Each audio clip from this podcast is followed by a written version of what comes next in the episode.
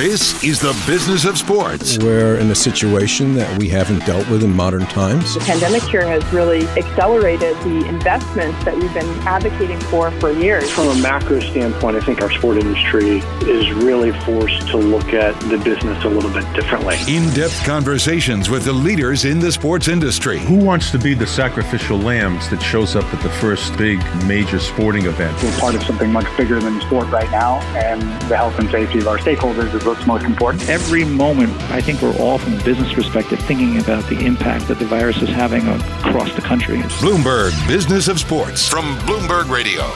Hello, I'm Jason Kelly. And I'm Mike Lynch. And I'm Michael Barr. Over the next hour, we will explore the big money issues in the world of sports and talk to some of the biggest players in the industry.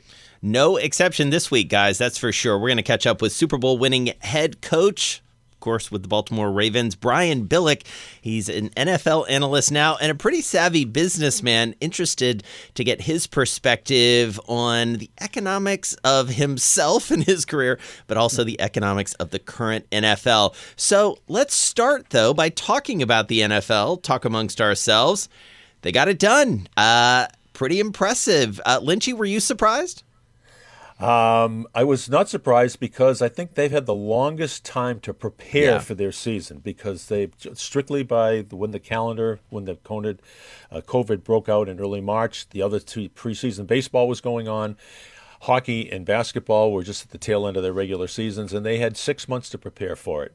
And it showed too because the, all the veteran coaches not only won but they covered Kansas City, Seattle, Patriots, Baltimore, New Orleans, and Pittsburgh. This is the business of sports, so I had to throw that in there. There you go. Good, good. Uh, so, Michael Barr, uh, what do you think of the product on the field? Oh, the product was great, and and I, I have to tell you, I appreciated it. Yes, you you heard the crowd noise, and since we know that it's piped in, you knew it was piped in. But if you weren't paying attention, you wouldn't have known. And more importantly, I can hear a lot of the audibles now on the field. Yeah. And Yes. sometimes you might need a seven second delay for some of that stuff that was on there, which I like, to be honest with you. But I, I thought that was a neat product that I can hear the audibles. Yeah, absolutely. All right. So, I'm guessing that the successful return of the NFL put a little bit more pressure, as if there wasn't enough, on the Big Ten.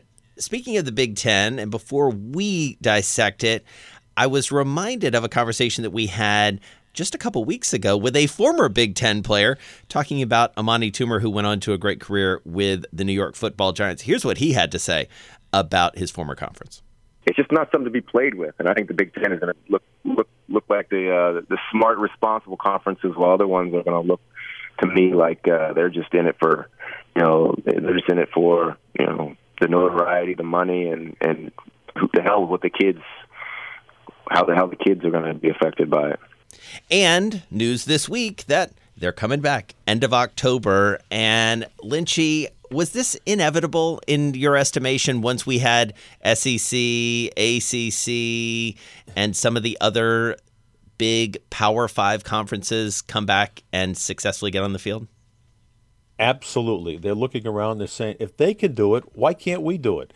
And they didn't have to look very far because right down the road in South Bend, Indiana, Notre Dame was opening up against Duke and playing college football with about 15,000 fans in the stadium, and everybody was healthy and everybody was safe. And uh, other schools, the, the, S, uh, the SEC and the ACC, kicked off as well. And remember, the, it'll be prorated probably, but there's $55.6 million per team lying on the table uncollected if they don't play.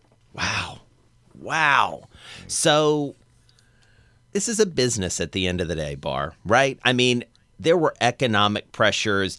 Obviously, there were pressures from the players, I think. It's from a I want to get out on the field. I'm seeing my buddies who I went to high school with who got recruited to Alabama or Clemson or wherever. But money talks. Oh, you know who the pressure's on now? The Pac 12. Yeah. Pac 12 is mm. like, oh, sweet merciful. What are we going to do Yeah. now? Everybody's coming back. We're the only ones now not playing. The president of the United States is like, come on, Pac 12, hop in there. Now, it, remember, the, the reason why they said it uh, and they were they canceled the season was because of COVID. So we have to keep that in perspective. But now you know that there's a lot of pressure on the Pac 12. Yeah, absolutely. Well, and in the world of baseball, no bigger mm. money than the hedge fund world, and the hedge fund world ripping a page from the popular television show Billions, I feel like. Stevie Cohen, SAC Capital Point 72, well known to our Bloomberg audience. He is, after all, the new owner of the Mets. Lynchy, this is, as the kids would say, SMH. I, I mean, I just I can't believe this is where the Mets ended up. Well, he's a New York native. I think they're looking for somebody that has passion for this team, that has uh, a rooting interest as a, a native New Yorker that's going to spend some money finally, bring in some free agents, get some good management. The question is will he get approval from 23 out of the 30 owners in Major League Baseball? Because he does have a past. He does have a past, and that's why I think there were at least a few raised eyebrows. Uh, of course, some settlements that he made as a as a hedge fund manager. Then again, his competition, uh, who dropped out ultimately, was a former baseball player by the name of Alex Rodriguez, who ultimately, as I said, didn't go for the deal. So maybe there wasn't a perfect solution here, Michael Barr. Come on, sing it to everybody. Meet the Cohen. Uh, you know, you you get it. See, meet the man.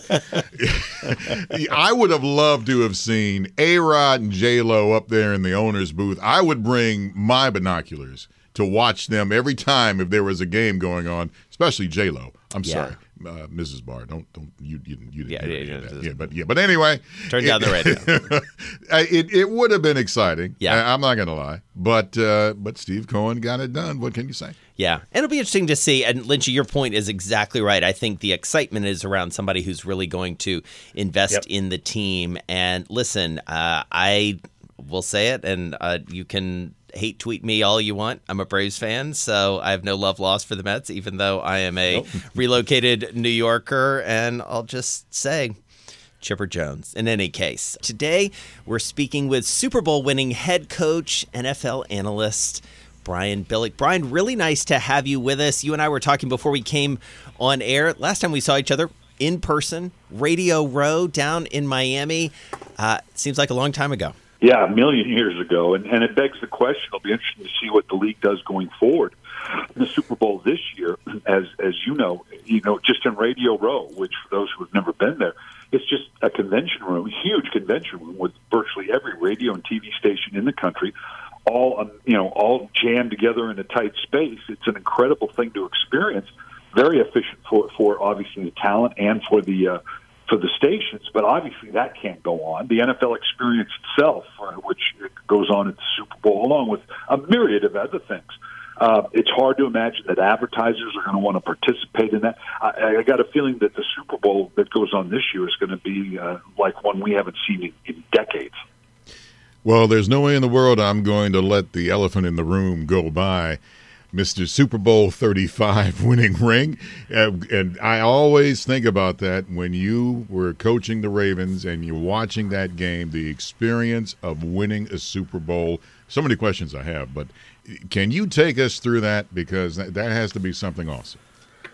Well, you know, there, a lot of people in their professions, I don't know that there's a specific moment that you can point to and say, yes, this was the seminal moment of your professional career. Well, obviously, when you're in a Super Bowl as a pro coach, you kind of know this is pretty big, you know. And and the great thing for for me personally, I'll say, is that uh, we had that game wound up by pretty much the middle of the third quarter.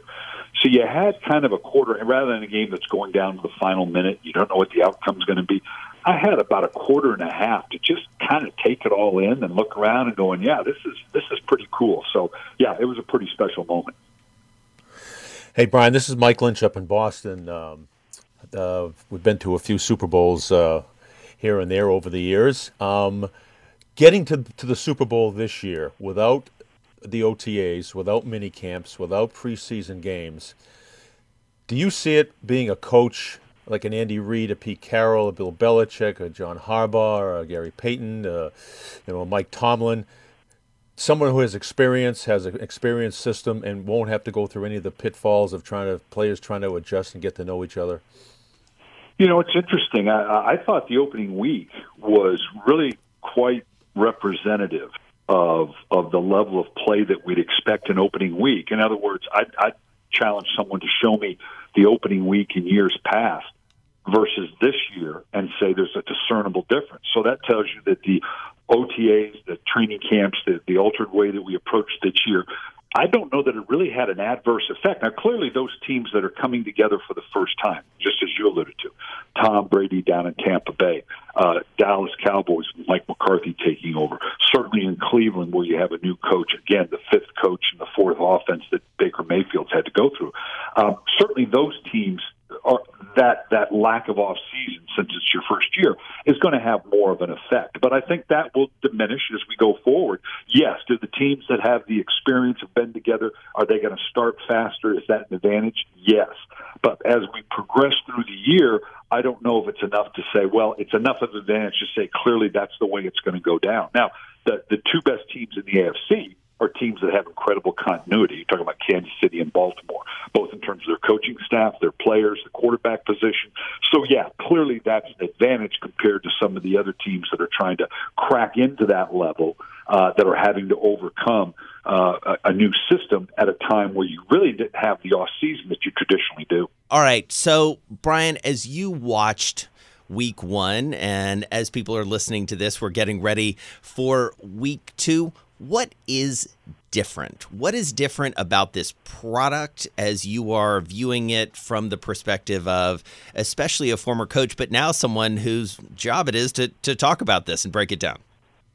Well, obviously, the biggest difference as you watch the game, if I look at it as a consumer, it has a different feel for it. Although the league, uh, I got to tell you, I thought they did a pretty good job. Obviously, playing in front of an empty stadium is a unique experience. And in talking with some of the coaches, they did talk about how that is a different challenge, keeping the energy level for your players up, uh, for to make it you know not feel like just a scrimmage or another practice. But from the fan standpoint, watching it, it, you know, the way they piped in the music, whether it was the the television broadcast units that did it or there at the the stadium themselves, I thought you kind of got used to it, and it had a, a pretty normal feel to it. Uh, in terms of the mechanics of the game and the players physically, I will tell you this: the coaches said this is the healthiest in general, the healthiest they've ever come into starting a season because of the way they ran the off season. And don't think for a second now that the players aren't going to take note of that and say, well, look, we seem to be playing the game at the same level and we're healthier. Do we really need that off-season OTAs? Do we really need to have uh, preseason games and scrimmages? Why don't we just kind of continue to do it this way? Because the players obviously would prefer to do it that way and not have to go through the rigors of the preseason games and the scrimmages. And, and it's going to be a tough argument for the league to say, oh, no, no, we need to go back to having preseason games. Coach, big news, obviously, from the Big Ten. They're going to play football, and they're going to try to do it at the end of October. And that means all of the teams in the Big Ten have to now get into football shape within five weeks. Can you give us your thoughts about that? That has to be tough. Yeah, I, th- I think that they'll be able to do that because they've been conditioning and doing this all along. They didn't know if they were going to play, so obviously the coaches needed to temper exactly what they're doing. But when you think about the NFL season, they had basically six weeks uh, prior to which they had no contact with their players, that they went through a progression of training. You know, there's three types of conditioning. There's cardiovascular, they'll be fine that way. There's there's getting into football shape, which is the large muscle groups, the hams, the glutes, the quads uh, that that takes a, a certain amount of orchestration. They'll get to that, but you have to get into hitting shape too. That that's a legitimate perspective. How much hitting can I get away with on my own team so that I show up at the opener ready to play what is obviously a very physical and violent game? Um, and that's the one that challenges you the most. But I think, as we just talked about in the NFL, I think they stepped up to it pretty good. So I imagine the five week ramp up period for the Big Ten they'll they'll they'll handle it really well. They've got more of a head start than certainly the NFL did, uh, and I think the product will be pretty good. Coach, uh, you were talking about consistency uh, with NFL teams out of the gate, and one team that uh, there was a lot of question marks up here in New England. How would Cam Newton do under a new offense with Belichick and Josh McDaniels? And your impressions on uh, Cam Newton on Week One? Were you surprised at how efficient he was? No, you, and you got to know that, that New England, of all the teams, would adapt to what they had. I mean, even when they had Tom Brady, no team was more adaptive than the New England Patriots, even from week to week. They'd come out one week and decide, okay, we're just going to throw it 50 times because that's what we think we have to do to win. Then the next week say, well, no, we're going to run it 40 straight times because we think we can run and we think that's the best way to win. So their system, again, given the stability of, of Bill Belichick in 20 years, now they their challenge this year now not only is it the loss of Tom Brady and an entirely new system around a Cam Newton that presents a totally different skill set to Tom Brady, but he's had to revamp that defense at the same time. It, it would have been daunting to have to do either, but to do both, and obviously they started out very well against Miami. Uh, we'll see how they do as they progress during the season, but but clearly Cam Newton, what they're seeing is a totally different style than what they're used to with with uh, Tom Brady. I mean, Cam Newton ran it what 15 times in the first game. So, Coach, as you think about the product, and and, and this is where I, I feel like we really value your perspective as a coach, an analyst, and a businessman. I mean, you said it. The product on the field is a little bit different what do you think that that means in the broader sense when you think about the NFL as something that is consumed? It is incredibly popular, obviously. There's nothing, there's no more popular sport uh, in America or the world. I guess the world, it, it rivals uh, uh, soccer or football. Um, but that product, how do you think about it, how it's sold right now, and how the pandemic may have changed that? Well, the biggest change, and it's interesting. Um, uh, clearly, obviously, the fans not being there, but they'll work their way through that. Um, but what's different is the fact that there are so many sports going on right now yeah. because of the pandemic. We're starting the U.S. Open golf here this week. We just finished with the, the tennis. Um, I think last Thursday was it not the first time that we've had seven major sports participating at the same time: NBA, NFL. Major League Baseball, we had golf, we had tennis, and that affected the numbers of the NFL for the first time. I mean, you're talking about a Thursday night game that featured two really good teams, hallmark teams in terms of this season. When you're talking about the Houston Texans and the Kansas City Chiefs, and I think I think the broadcast was down between 15 and 20 percent. Yep. Now, it wasn't because of a lack of interest. It was just there were a lot of other choices. So that's the biggest challenge to the league right now. You know, this is the goose that laid the golden egg, and it's always been on the top of ratings. And 40 of the top 50 TV shows traditionally in a given year will be NFL games. But the fact that the you know the thing about sports, what people are drawn to, and what marketing people are drawn to, is it's appointment TV. It's live compared to the other things that are taped or replayed. So the fact that they have legitimately, for the first time, truly had to compete with those other entities during this time frame, it will be interesting to see going forward if other uh, uh, entities like the NBA, NHL, Major League Baseball, whatever, adjust their seasons to compete with the NFL. Well, before it would be, look, we're not going to compete with the NFL. We can't keep up with it. But they're showing, well, you know what? Maybe we can. It'll be interesting to see if that changes the landscape of when these seasons are going to transpire because of the way they think they can compete. You had a brilliant career as a coach, you're brilliant as an analyst, and many other coaches and players have made that transition from the field to the booth. How hard is it for you or any coach or any player to make that transition from something that you're very passionate about on the field to now going to the booth? It is different, and you have to recognize that as you make the transition. I also opened up a couple small businesses uh, uh, just to just to you know be a part of the the community I was in and some of those types of things. Um, you, you find other ways to obviously channel your energies recognizing that you're not going to be able to duplicate what you had in a 40 year career for me and you know uh, 20 years in the NFL and going to a Super Bowl like we talked about earlier. Uh, not not better not worse but just different. And and fortunately for me because of my work with the NFL network and Fox for a while I was able to stay and, and able to stay just close enough to the game you know, that you can get that, you know, as, as my mentor Ozzie Newsome used to say, I still got that itch that needs to be scratched, so to speak, to be around a game that I've been around my entire professional life. Uh, all but a little bit at arm's reach and don't have to, it's not the 24 7 uh, grind that it was when I was coaching to still be around it, but then do the other things. But the biggest thing is to recognizing that you need to tap into the to your creative juices, so to speak, but recognizing it's likely not going to be duplicated what you did earlier, uh, but still worth doing. Coach, who are your favorites in the AFC and the NFC uh, as we basically are just starting out on this season right now? Well, we already talked about the AFC, and that I think it's pretty much Kansas City and Baltimore are the, uh, the you know lead horses out of the gate, so to speak.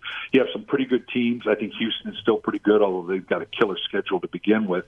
Uh, Tennessee looks to be pretty solid, uh, so I think it's uh, you know they're trying to work into that next year, and then you got a whole bunch of teams trying to get into that next level. The NFC is absolutely wide open. That, to me, that's it's going to be fascinating. I could make a case for eight to ten teams in the NFC, and particularly with the expanded playoff uh, format, I, I could make a case for uh, six, seven, eight teams to say, yeah, this is a legitimate Super Bowl caliber team. You've got some great quarterback play, uh, particularly when you're talking about you got three guaranteed Hall of Famers in the NFC still playing with Tom Brady, Aaron Rodgers, and Drew Brees. You have some great young quarterbacks coming up. Um, I, I just think you could handicap it a lot of different ways, but I think it's a wide open field in the NFC. All right, so Brian, you touched on this a little bit uh, briefly earlier in the conversation, but take us through how you choose your kind of business life now, how you how it's evolved, how you choose who to work with, and, and what you're up to now. Well, there are a number of opportunities locally where I live. Um, I started a small boat brokerage business. I love boating on the Chesapeake Bay, so a buddy and I started a small brokerage business.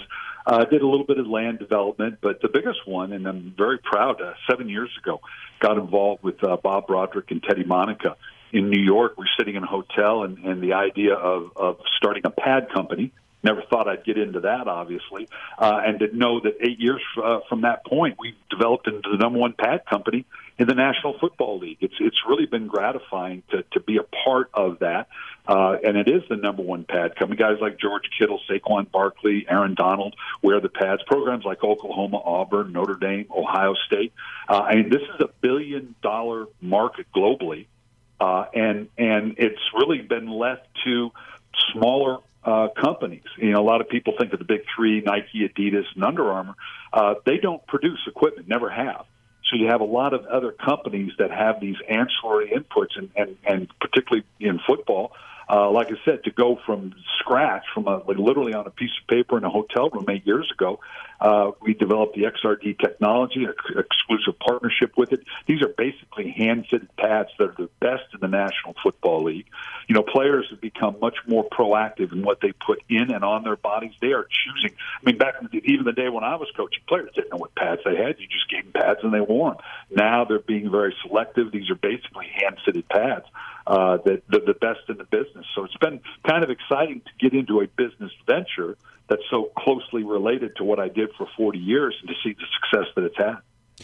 I'm amazed how the business of football has changed from the day, and like you said, 20 years ago when you were coaching uh, in the NFL, and then 20 years from that in 1980, how everything has changed. You didn't have Twitter. Uh, if you wanted to say anything, but unless you held a press conference, you had to do it through uh, your PR agent.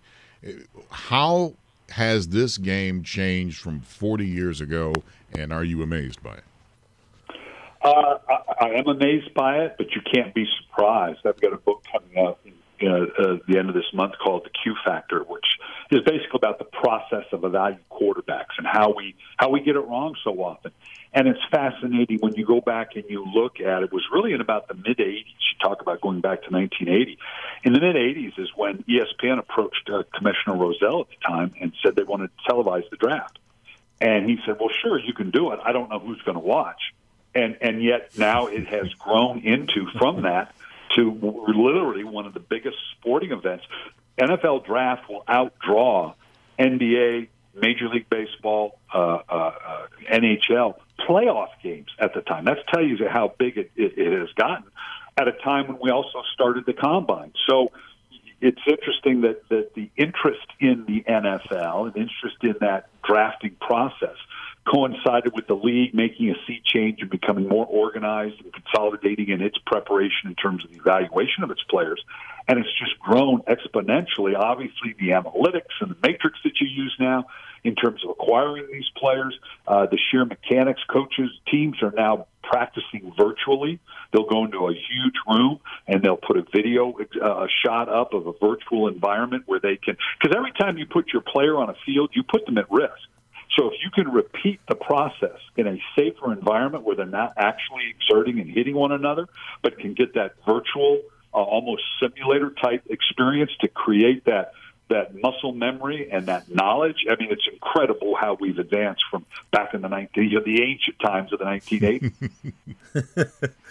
Since this is the business of sports show, I want to go back to these uh, shoulder pads. I'm an old quarterback and place kicker from college, and I just remember when when the seniors graduated, you know, you'd say, "Oh, so and so had a nice pair of shoulder pads. I want to get those next year." And you took a sharpie and you crossed his number out, and you put your number on, and they were yours yeah. for a year.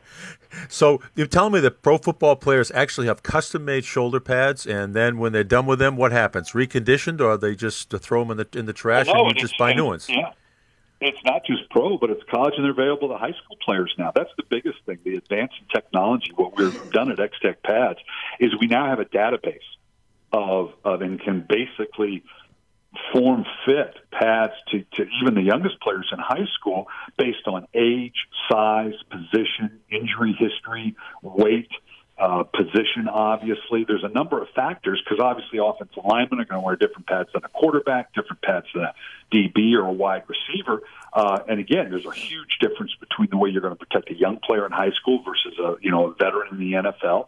Just the sheer size and speed of the game. So the technology that we talked about in the advancement. I mean, we correctively we've taken the head out of the game, which we needed to do. Everybody's talked about and recognized the concussion protocols, but in doing so it, it puts a higher priority then on your shoulder pads. And really, they had not changed in, in 40 or 50 years until X Tech pads. And it's why we're the number one pad in the NFL. And they're available to high school players at xtechpads.com. It's, it's the pad that our young people need to be in. Well, and it's interesting, uh, Coach, to think about it holistically, as you just discussed. We care a lot more and we're much more aware of the science around player safety. We're thinking about the mental health more and more.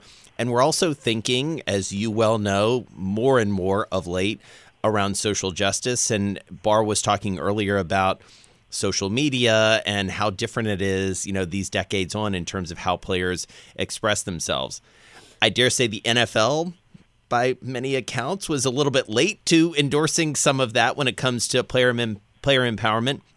What do you make of that? What do you make of what Commissioner Goodell has said of late and where the league stands when it comes to uh, allowing players to have a voice? Well, yeah, first off, you have to keep in mind that there are very few environments more diverse than an NFL locker room. Mm-hmm.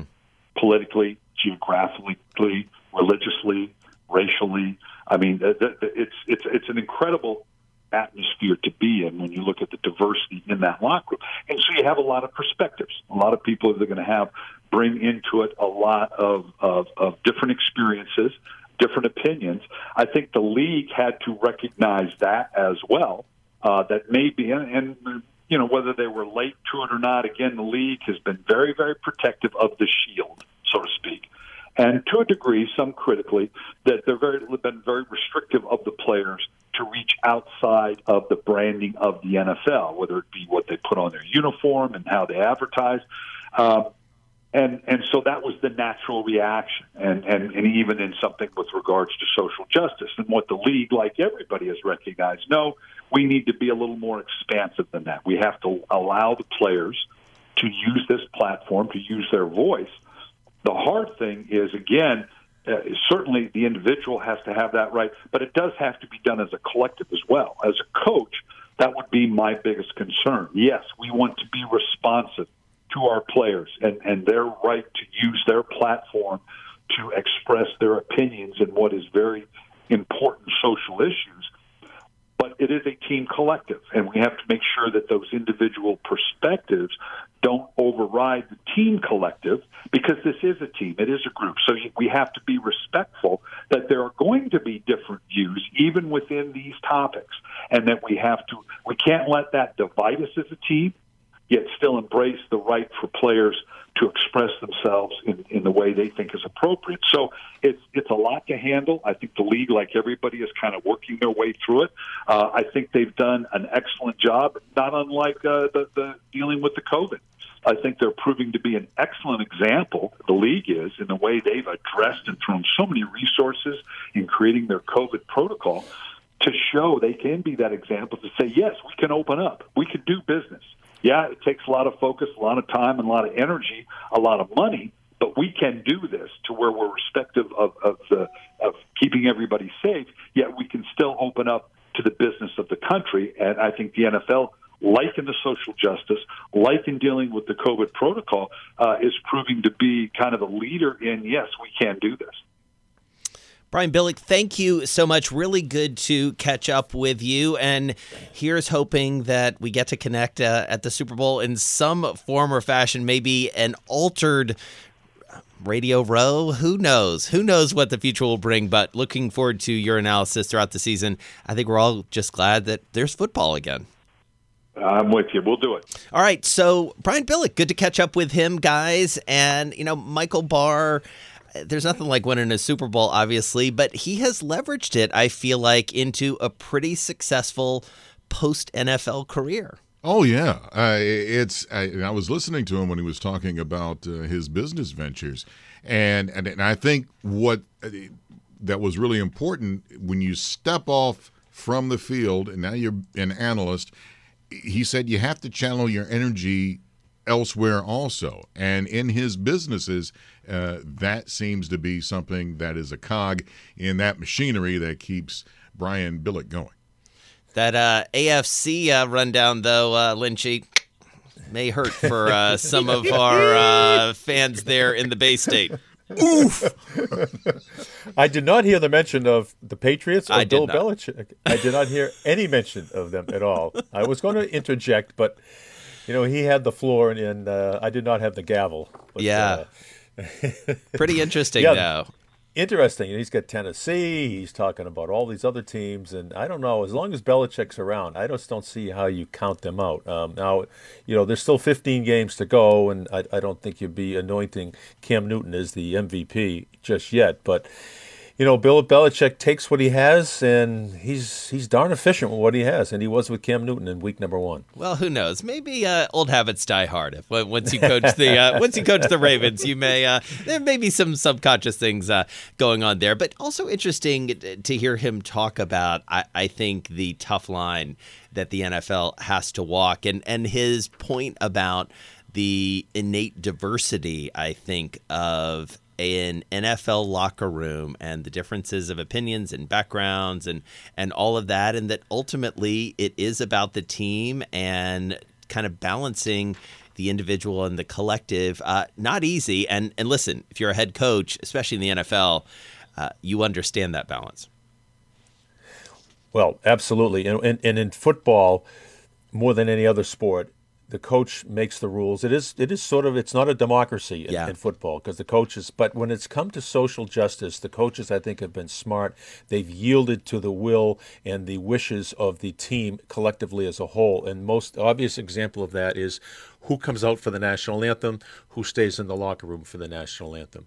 I would dare say five years ago, the coach would give an order: "We're all going out, yep. darn it all. We're going to be on the sideline, and you're going to do what I say, and that, and, and that's that, and that's final because I'm the coach." And I think in 2020, uh, the coaches have yielded that decision to the captains of the team and the majority of the team, and I think it's a good and positive thing. I agree with you.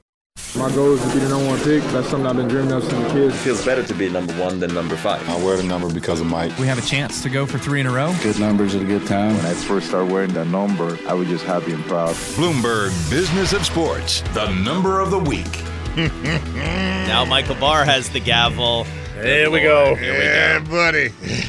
Well, listen, we talked about the sale of the Mets going to Steve Cohen, but let's see if you can have this memory here. About uh, less than a year ago, the Kansas City Royals were sold to Inergy founder John Sherman. For how much? Was it? I think it was less than a billion, wasn't it? We're going to use the prices right Yeah. theory Okay. here, right? The closest without going over. Is that Closest what without you said? going over. For the tiebreaker, I'm going to say uh, right on the nose, one billion. Oh, Lynchy. Oh, you get the bonus too, man. Come uh, up on uh, stage. Was it a billion? Ding, ding, ding, ding, It was a billion dollars, man. Oh, All right. Well, at least I did. I, I, I feel like I didn't totally embarrass myself. you That's- didn't overbid like that's- you did the other time. That's all I'm going for at this point. I'm going for not embarrassing. Well done, Lynchy. Nice job. Wow. That was good, man. Now you're going to play Plinko, man. And it correct me if I'm wrong. Isn't uh, just to bring it all together? Uh, Mr. Mahomes is part of that ownership group now, isn't he? Uh, I believe you're right. There That you is go. correct. He is. Yes. Yes, he is. Exactly. Investing in the local community, uh, as it were. All right. You've been listening to Bloomberg Business of Sports. We are here each and every week for you at the same time, plus online wherever you get your podcast. Catch those Mondays, Wednesdays, and Thursdays. I'm Jason Kelly. Find me on Twitter at Jason Kelly News. Ding, ding, ding, ding, ding. And I'm Lynchy, the winner this week. I've been embarrassed in the past. You can follow me at Lynchy WCVB. By the way, I followed Lynchy when he was in his football days. I called him Sexy Lynchy. I like uh, Michael Barr on Twitter at Big Bar Sports. You're listening to Bloomberg Business of Sports, Bloomberg Radio around the world.